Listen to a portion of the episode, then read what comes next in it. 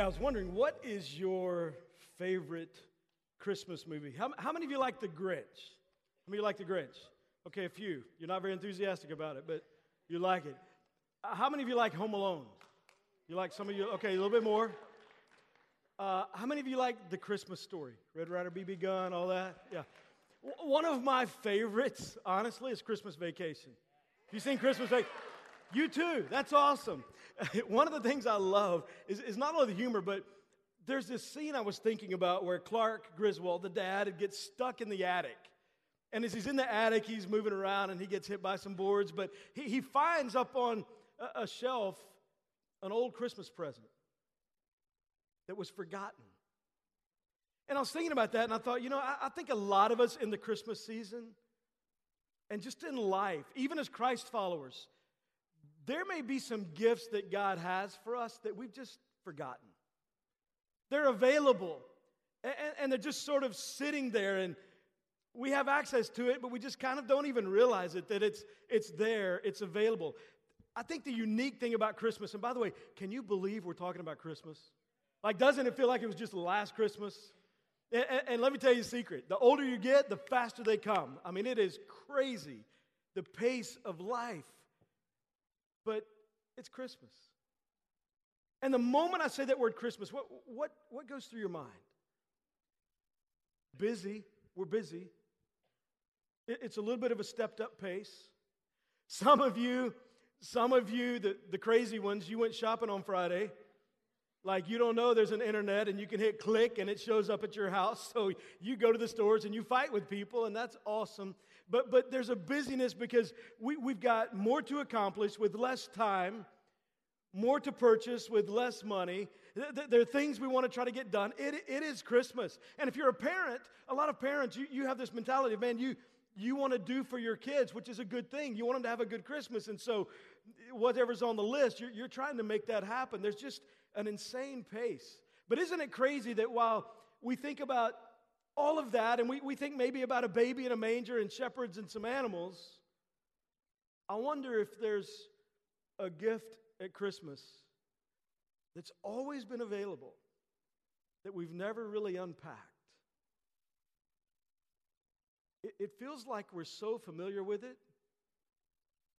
that we don't really know it at all. We know so much about it, and yet we often experience very little of Christmas in its truest form.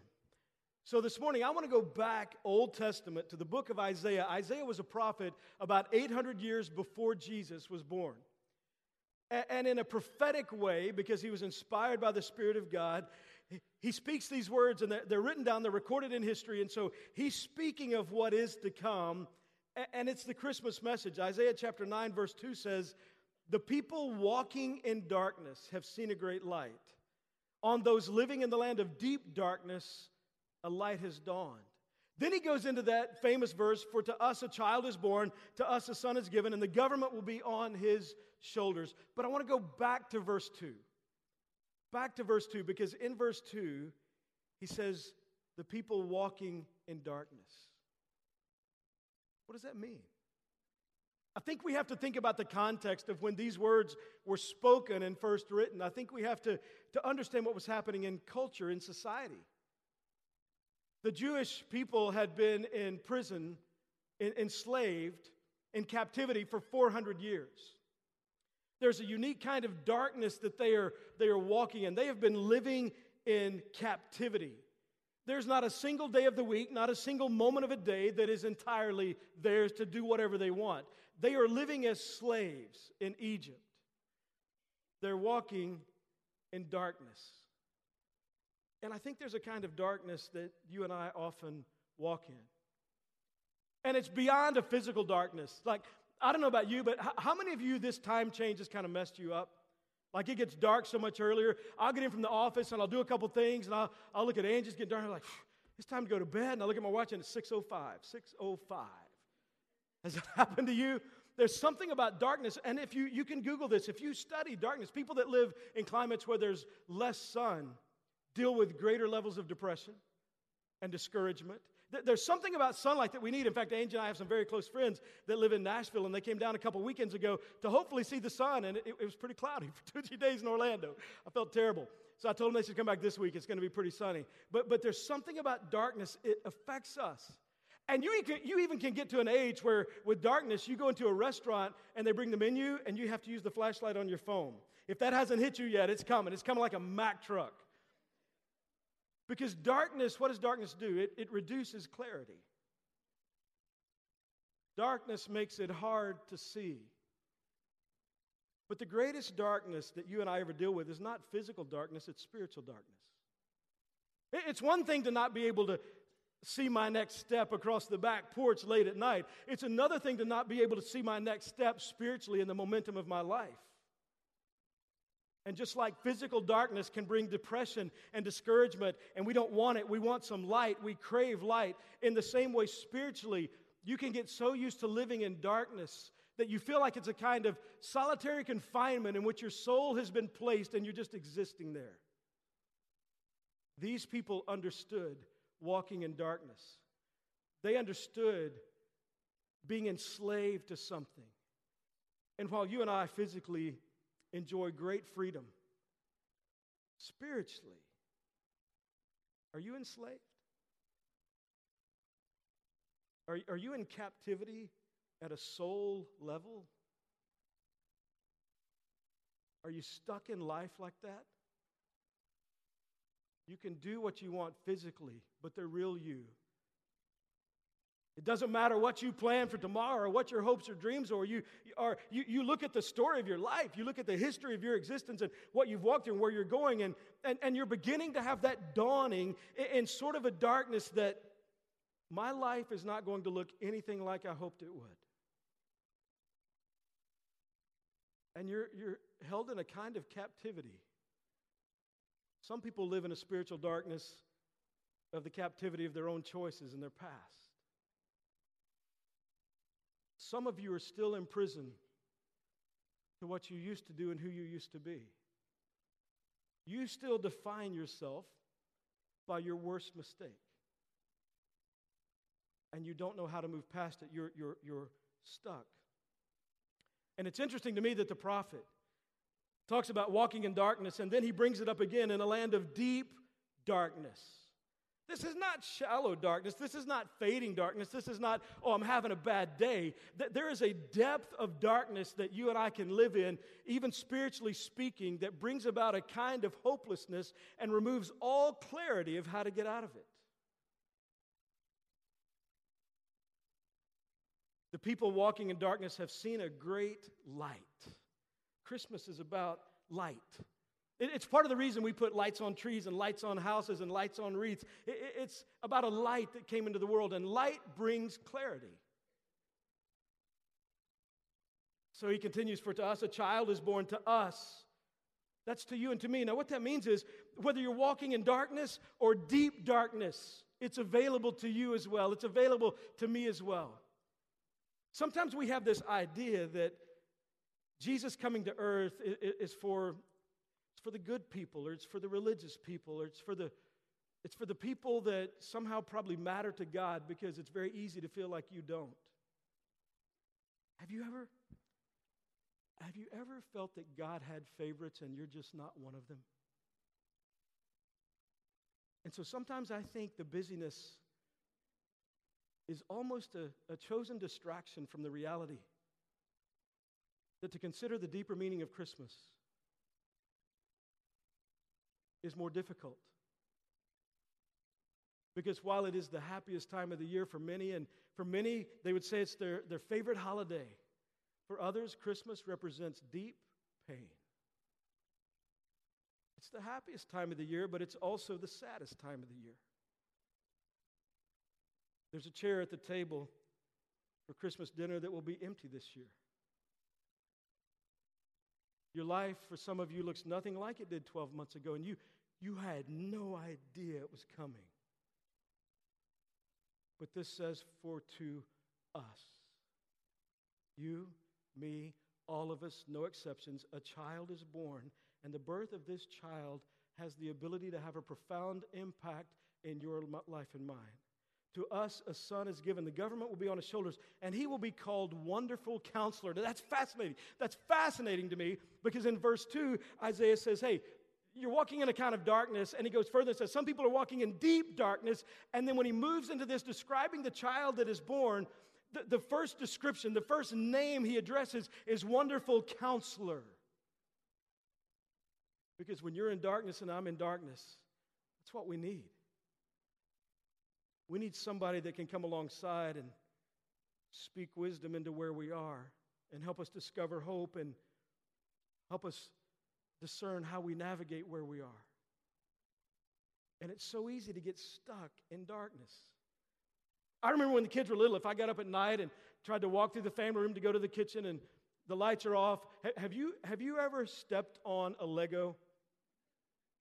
Straight from hell. The, the pain of that moment. And, and listen, I remember if I would step on a Lego, you know what I did? I stopped. Because if I take another step, there might be another Lego. And, and there's a tendency when, when it's dark and we don't have clarity just to stop. And I've met a whole lot of people in life that have just stopped and sat down and given up because of darkness. But the ability for a child to be born that would be a wonderful counselor, that, that would bring to us wisdom about how to navigate and bring some, some light into a very dark situation. Mighty God, there is nothing you and I will ever face that is more powerful than the God that lives inside us. And there is no temptation you and I will ever navigate that is bigger than the Jesus that lives inside us. Mighty God, everlasting Father, He knows no end, Prince of Peace. And isn't that the one thing we would love to have every single moment of every single day more than anything else? Just peace. We crave peace in our relationships. Wouldn't peace in our parenting be nice? Because see, one, one of the things that our kids don't know is as parents, we have more questions than answers. Like we're, we're, we're doing our dead level best, fully aware that we're not getting it all right.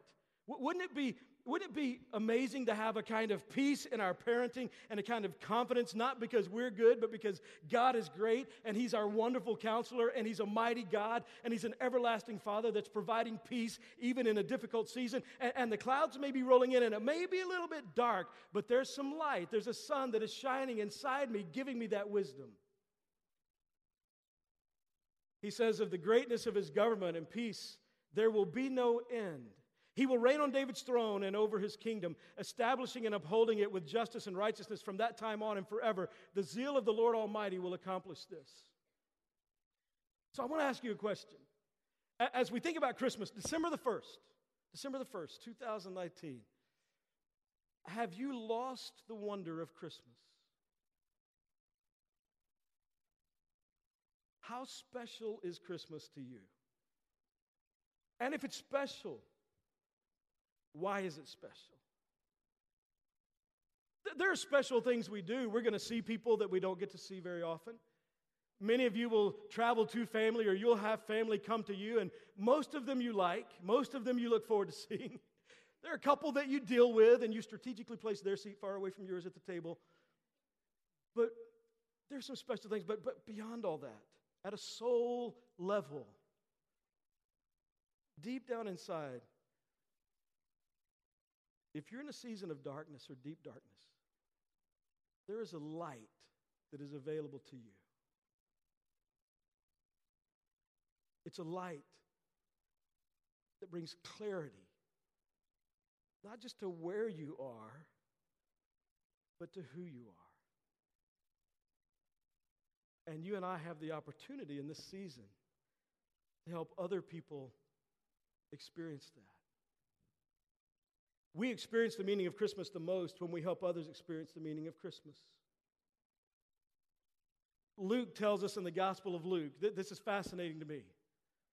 I only saw this recently and started kind of processing and thinking about this, and I, I just want to share it with you this morning. Luke chapter two, verse nine, an angel of the Lord appeared to them, the announcement of the birth of Jesus, that's what we're reading. An angel of the Lord appeared to them, and the glory of the Lord shone round them, and they were terrified. But the angel said to them, do not be afraid, I bring you good news that will cause great joy for all people. Now, you know one of the things I think we love? I think we love receiving good news. Like if you find out, hey, you're getting a bonus this year, that's good news. If you do your taxes, hey, you're getting some money back this year, that's good news. It's really weird. We get excited about it, but it's your money to begin with. Different subject. But, but hey, you got the job. Hey, you made the grade. Hey, you got into the school. We, we, love, we love hearing good news. But, but you know what's just as good as receiving good news? Giving good news. Man, I love giving good news. In fact, in our home, I have a hard time keeping secrets. And you know, over the years, we've been married over thirty years, and, and, and in that time, the early years, for years and years and years, I don't remember how many years it was before we finally got to a Christmas where she was getting her presents on Christmas Day. She always got them early because, like, this first week of December, hey, babe, uh, is it okay if I, I just want to, there's something I got, I kind of want to give it to you, I don't want to wait. And, and it got to the point where she'd say, let's wait for Christmas. And that drove me nuts. And I'm, I'm like, um, we can, but you you might want to use it on that day, so you may want to, or you might want to wear it on that. Like, you, you, I mean, don't you think? Wouldn't it be nice? I would just try, because I can. I, I love giving good news. I love that. Man, the look on our kids' faces when we tell them something good, or, or our grandkids, you know what that's like. We love bringing good news. Hey, the same thing is true. Not only do we love receiving good news, we love bringing good news, and there's some really good news that God has placed you strategically in relationship with some people that need to hear it. That God has placed me strategically in relationships with some people that need to hear it. Now, notice what happens. But the angel said to them, do not be afraid, I bring you good news. It's the gospel. It's the story of God sending Jesus to earth to pay the penalty for your sin and for my sin, because we have all sinned. We are all messed up.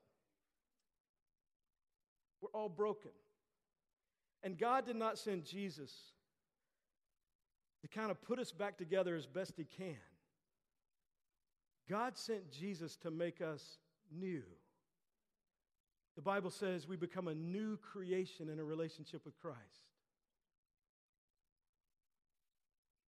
Because we're enslaved to sin, to addiction, to thought patterns, to what we believe about God and what we believe about people and what we believe about ourselves. You've sinned and I've sinned. And I think part of the reason the good news sometimes doesn't seem that good is because we don't think we're that bad. Did you know if you'd been the only person alive, Jesus would still have had to die on the cross? Like, it, it, it wasn't just the Nazis and that philosophy that murdered Jesus. It was my sin and your sin. And, and we have this way of categorizing people in life. And isn't it interesting, if, if there's an issue that there are two sides to, isn't it interesting that we're always the good people? The people that disagree with us are wrong. The people that vote differently are wrong. The people that think differently are wrong. We're always right. We're, we're the good people. Man, I'm glad Jesus died for people. Oh, oh, that person, they're, they're really lost. They're really lost. Like, there are different levels of not knowing God. Not knowing God is not knowing God. And, and we don't really like to consider the reality that I, I am, apart from Christ, I am a slave to the sin in my life. You have certain tendencies, and I have certain tendencies. You have you, you have a, a, a, a default position in your life, and I have it in mine, and, and we have sin in our lives. Sometimes I hear people, and they say, I, I think people are, are overwhelmingly good. I don't. I don't. I think all of us have good in us, but all of us have a whole lot of bad that we just don't like to talk about. We are capable of anything given the, given the right circumstances. The people who murdered people in concentration camps, they went home and were nice to their children. People who treat some people horribly, the people that they like, they love, and they're very kind. There's a documentary on Netflix that I watched recently about a guy in Ohio that was accused of being Ivan the Terrible, who was uh, the individual that ran a death camp in the Nazi army. He ran the machine that would gas thousands and thousands and thousands of people from Ukraine, and he, he was living in Cleveland, Ohio, and somebody recognized him, so he went on trial, and they were trying to find out, is this Ivan the Terrible? And I won't tell you what happened in case you ever want to watch that documentary, but here's what was fascinating to me.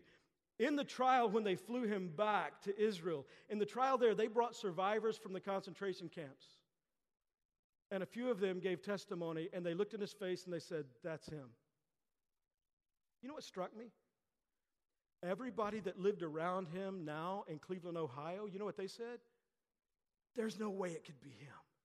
He's so kind. He's so nice. The way he loves his kids. He, he's always been a dependable, hard worker. There's no way it's him.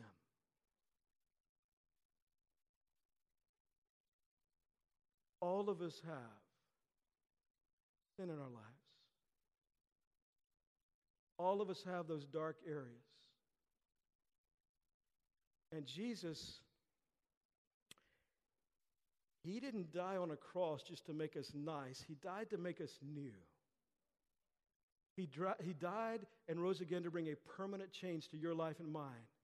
And, and so, do not be afraid. I bring you good news that will cause great joy for all the people. There are no exceptions. Once you understand this news, that, that knowing God in a personal way, having a personal connection with a heavenly Father, a God who invites us to call him Father.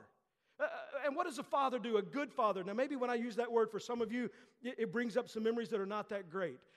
Imagine a perfect father. That's who I'm talking about, a heavenly father. And what does a heavenly father do, especially in the difficult moments, even in the dark moments?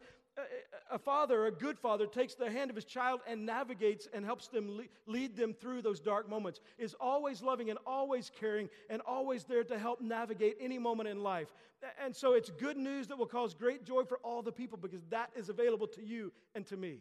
There are no exceptions. Today in the town of David, a Savior has been born to who? To you. He is the Messiah, the Lord. This will be a sign to you. You will find a baby wrapped in cloths and lying in a manger. And suddenly a great company of heavenly hosts, it was other angels, appeared with the angel, praising God and saying, glory to God in the highest heaven, and on earth peace to those on whom his favor rests. You know what's fascinating to me about that passage? When Jesus is born, the angels come to earth and they declare it. They've never done that again. Like every year on Jesus' birthday, they don't, okay, come on, guys, let's go to earth. Let's sing happy birthday, everybody, come on. It's Jesus' birthday. They did it one time. They brought the good news. They shared the good news. They did it one time. Why have they not done it again? Because they've left that up to you and me.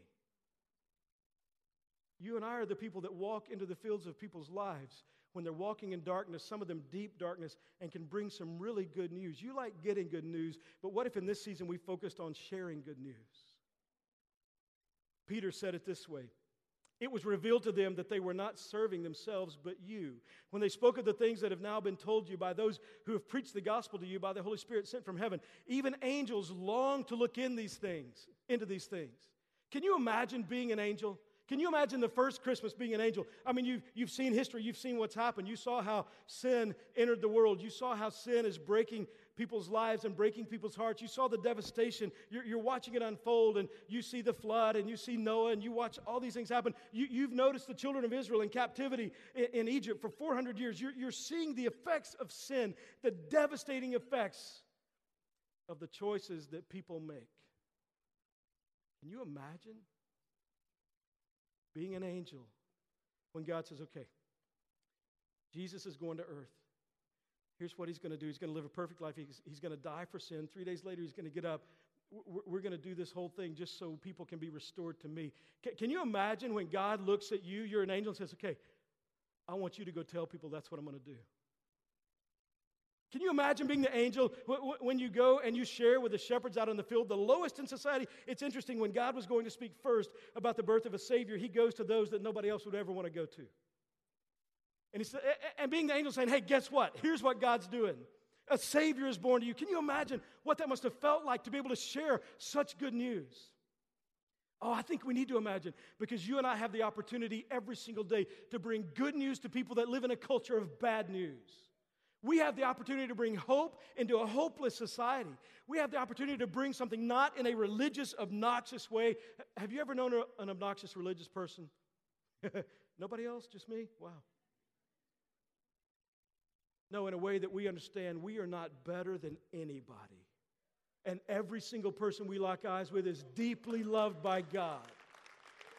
It's not my job to ask you to live like me. I'm just a guy. I'm in the same journey that you're in.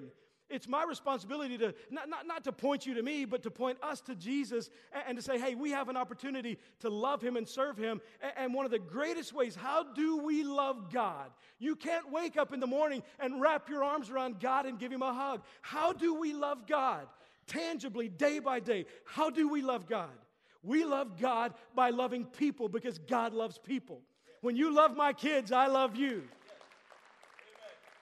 So we have an opportunity to share the good news, the same news the angels shared, and they're not coming back. They're, they're not going to show up at Timber Creek on December twenty-fifth early in the morning and start singing about the birth of Jesus. They're not going to show up anywhere in this country or in another country to proclaim and sing as a choir and chant about the goodness of God. It's now up to us. So we have twenty-three days to make the most of one day. Today is December first. And on December twenty-third, we have our two Christmas services that evening. And they're going to be incredible. Like, I, I know what's planned. They're going to be, if you've ever been to Christmas or Easter at C three, it is unfreaking real. No G, just I-N apostrophe. Unfreaking real. You don't want to miss it. You say, well, wait, this is the first, tomorrow's the second. Yeah, you've got the rest of today. You can invite somebody today. You've, you've got, we've got twenty-three days to make the most of one day. So I want to encourage you to be praying. Hey, that coworker, if you pay attention to the people around you, we, we know some of the people that are walking in darkness. Some people are very good at hiding it. But there are indicators. People that are often angry. People that are hostile. People that are cynical and negative. People that don't treat people, other people very well. They're indicators.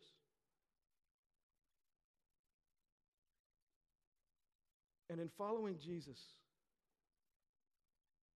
I think we have not just a responsibility, but an opportunity to pray for people. How would the lives of people that you and I know change if we prayed for them daily? I mean, have you ever done that? Have, have you ever taken twenty-three days and, and prayed for somebody by name? Have you, have you ever done that?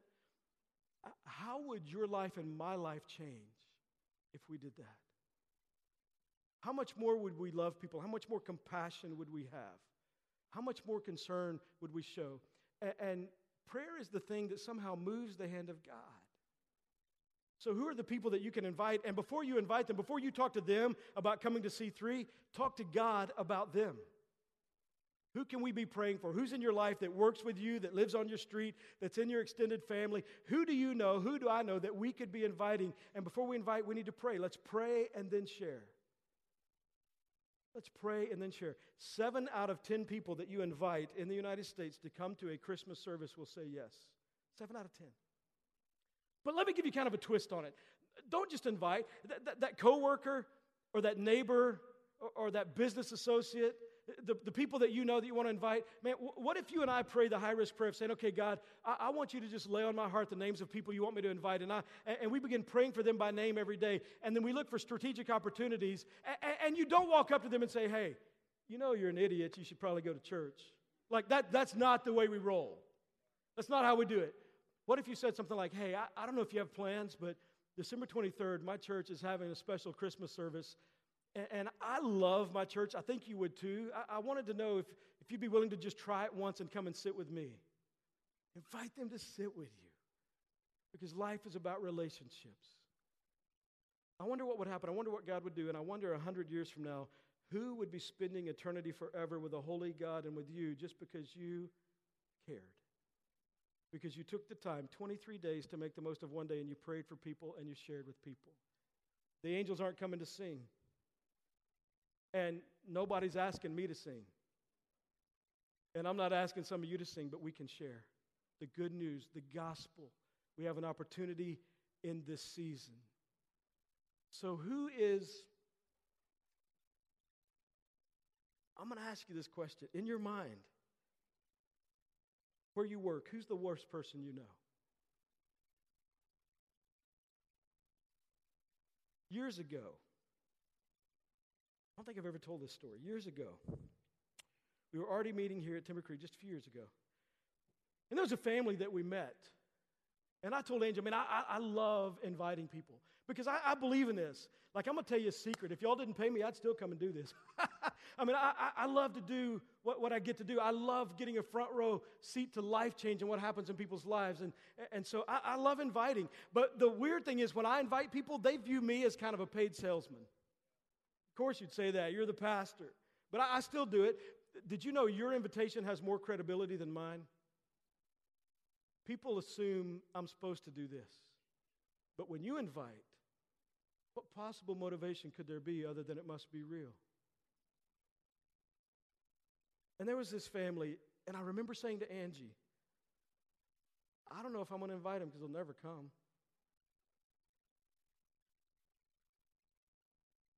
Have you ever written anybody off? And I'm ashamed to say I have. God really convicted me, and we began to have some conversations, and almost every single week now, that family is now part of C three. Because there's nobody that is too far from the grace of God. There's nobody that isn't loved by God. And there's nobody that God can't draw and change their life, even if they're stubborn or don't think they need Him. I want to encourage you. Let's be praying. Let's be inviting. And let's watch what God does in other people's lives and in our own. Would you pray with me this morning?